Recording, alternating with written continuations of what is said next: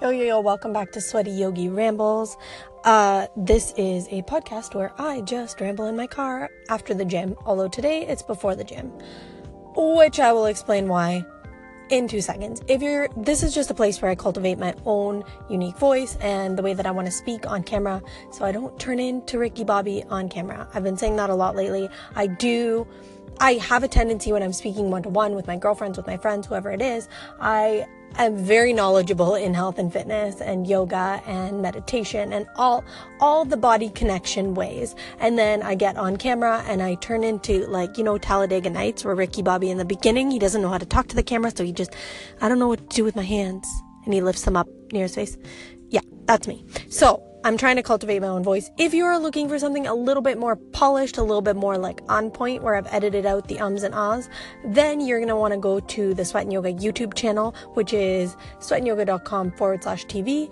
And yeah, you'll find some good shit there. I've got some really fun stuff actually coming up. Oh, something super exciting in December, which I won't share with you because it kind of affects you as well for a little bit.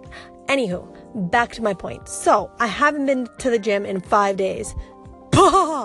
If I was doing like uh, sounds in here, like special effects, it would be like a horror movie sound. Dun dun dun. Anyway, haven't been to the gym in five days because of extenuating circumstances. What is it that I do instead? Let's talk about it, shall we? Okay. So, uh, five days ago, my husband got a concussion while playing ice hockey, which is what he does for a living.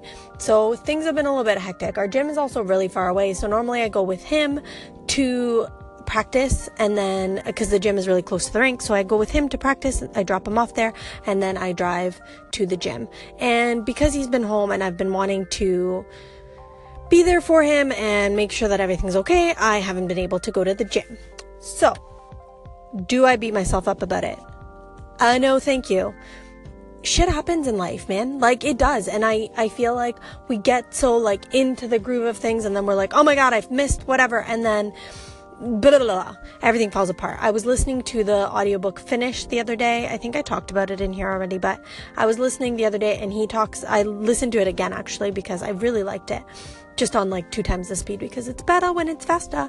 Yo. Anyway, and he was saying how the day one is not the most important. Starting is not the most important. It's the day after perfect. We tend to have this like vision in our heads of how like everything's going to be perfect. And if we can't do it perfectly, then we've screwed everything up and nothing's right. And uh, we might as well quit now. And we had candy for breakfast. So we might as well just eat candy the rest of the day because there's no point in eating healthy. And that's so silly. Little things matter. I don't know if you've ever heard of the book called The Compound Effect, but it talks about how, like, if you were to eat a piece of candy and put on 10 pounds right now, or get really, really sick immediately, we would all be a hell of a lot healthier. The problem is, it's that one piece of candy that leads into two, that leads into three, that leads into four. And before you know it, you've had, you have a diet of like an unsupervised child in a candy store rather than you actually being able to mm, say that you ate in moderation. You ate that stuff in moderation. And so the day after perfect is the most important day. And that can mean so many different things. But what I believe here for myself for this missing five days of the gym means number one, I didn't let it be like, I'm not going to the gym, so I'm super sedentary and I'm not doing anything, blah, blah, blah. Very helpful for Kyle because of his concussion to go out for walks. So we did that. That is a movement all on its own. Walking, do not negate walking. It actually realigns you. It does so much good stuff for your body. So, number one, went for walks, like sometimes a couple a day. Even if it's for five minutes, you got outside, you walked, you actually got your like, you realigned your gait pattern from sitting. So walking very important gets the lymphatic fluid pumping. you we seem to think that like we need to jump on a trampoline or whatever it is or run or whatever to get that lymphatic fluid pumping. Uh, obviously super beneficial if you can jump on a trampoline, but if you cannot, it's so good for you to walk. Just go for a stroll. Do the things, you know? Number 2. I this is actually something I do every single day and I'm totally super excited about it. And I actually, that's how I get my day moving is I actually do 10 burpees every single day, non negotiable, and 10 kettlebell swings.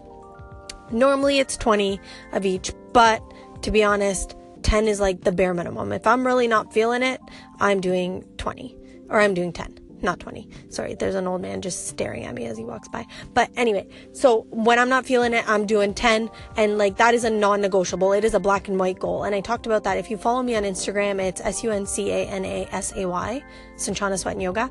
Um, you will f- like see that I, I actually just bah like i i talk about that all the time. I do black and white goals for little things. We like to do black and white goals for like 21 day fixes. That is not okay because that that creates that day after perfect. That creates that that facilitates us being like oh well i didn't do it right today so i might as well screw it for the rest of the week. And then that is how that compounding happens and you end up way further back than you intended.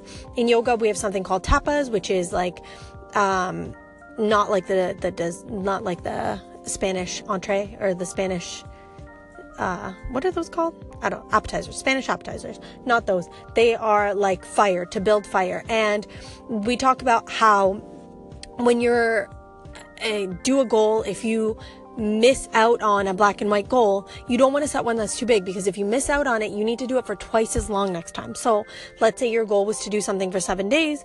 If you miss it and you screw up, next time you have to do it for 14 days in order for your body not to remember the habitual pattern.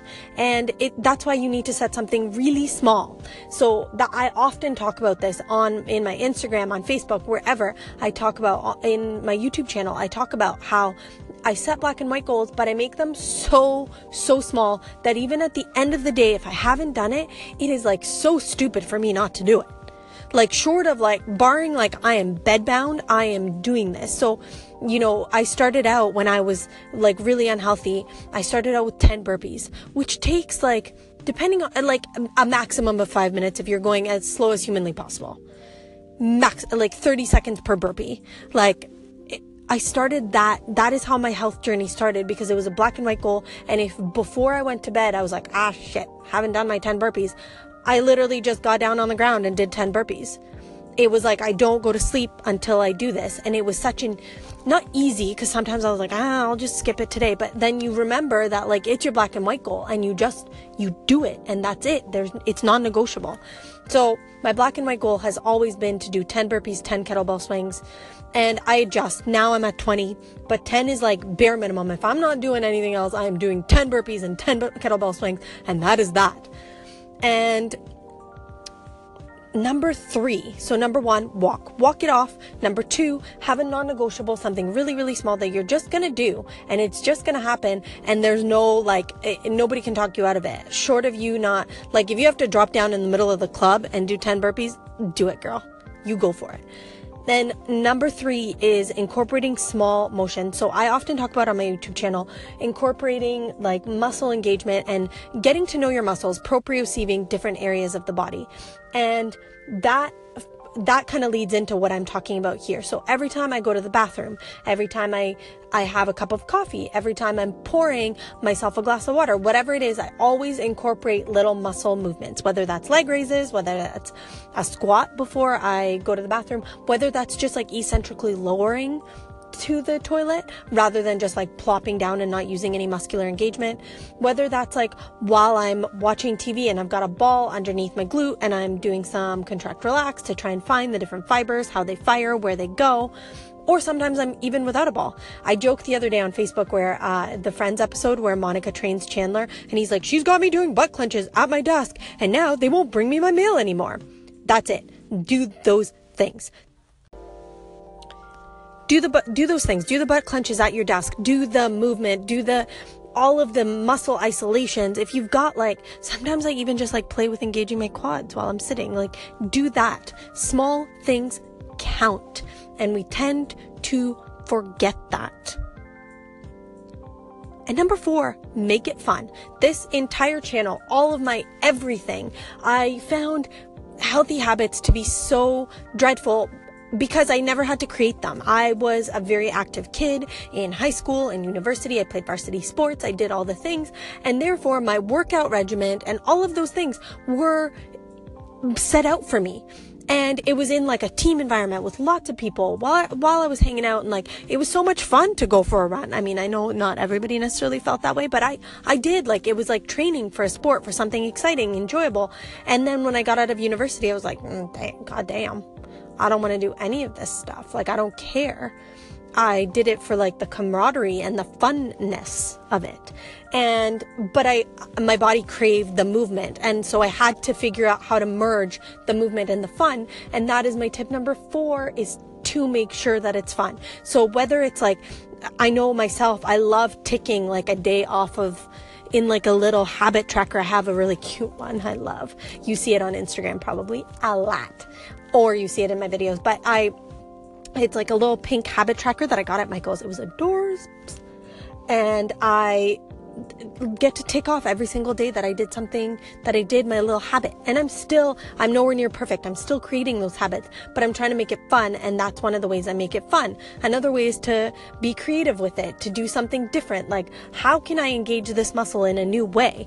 And this stuff makes it oftentimes into my yoga classes as well. But find what it is that makes it something fun for you whether it's like an audiobook while you walk on the treadmill or you are on the stairmaster or you go for a run and you listen to a podcast or you love like a good pump up to the beat music. I i mean spotify became famous because they had all these playlists of like if you're gonna run at six minutes per or six kilometers per minute this is the playlist you want to run to because it like creates that mind body fun connection. So find what it is that makes it fun for you and then do that. That's all, girlfriend. That is like that. That's it. This is a little bit of a longer episode actually, uh, but I enjoyed it. I love talking to you, and I just, I just want to make things fun. Like I do. I, I mean, like I'm all about making healthy and your life enjoyable. Like who wants to dread going to the gym? And add this girl. It's a lot more fun when you get connected to your body, you know? You know. Okay.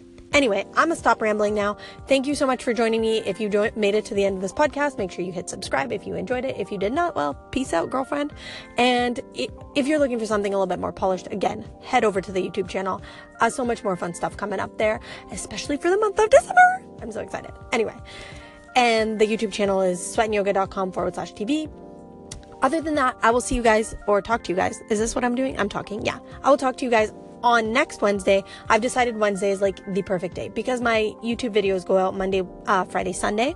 So Wednesday is like the, the longer period of time in between. So I will see you next Wednesday. Peace out. Yo.